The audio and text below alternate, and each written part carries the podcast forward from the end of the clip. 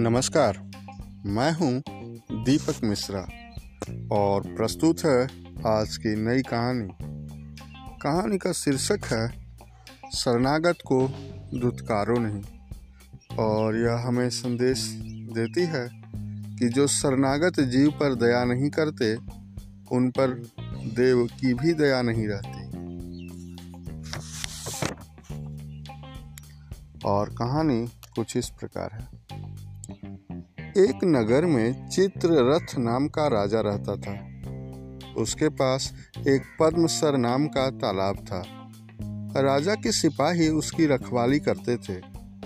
तालाब में बहुत से स्वर्णमय हंस रहते थे।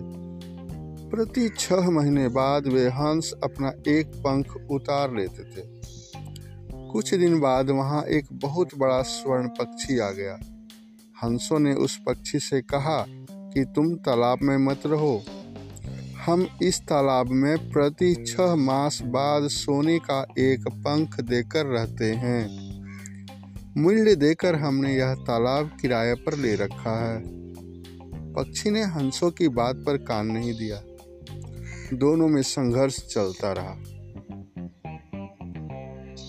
एक दिन वह पक्षी राजा के पास जाकर बोला, महाराज ये हंस कहते हैं कि यह तालाब उनका है, राजा का नहीं।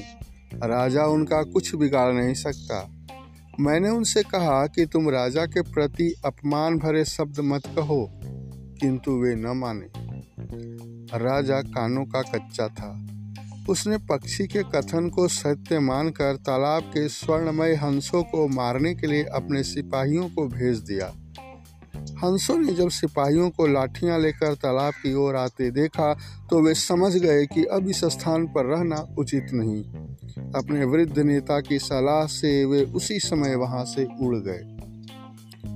स्वजनों को यह कहानी कहने के बाद हरिदत्त शर्मा ने फिर क्षेत्रपाल सांप की पूजा का विचार किया। दूसरे दिन पहले की तरह दूध लेकर वल्मीक पर पहुँचा और सांप की स्तुति प्रारंभ की। सांप बहुत देर बाद वल्मीक से थोड़ा बहुत निकलकर ब्राह्मण से बोला, ब्राह्मण, अब तू पूजा भाव से नहीं, बल्कि लोभ से यहाँ आया है। अब तेरा मेरा प्रेम नहीं हो सकता। तेरे पुत्र ने जवानी के जोश में मुझ पर लाठी प्रहार किया, मैंने उससे डस लिया। अब न तो तू ही पुत्र वियोग के दुख को भूल सकता है और न ही मैं लाठी प्रहार के कष्ट को भुला सकता हूँ। यह कहकर वह एक बहुत बड़ा हीरा देकर अपने बिल में घुस गया और जाते हुए यह कह गया कि आगे कभी इधर आने का कष्ट न करना।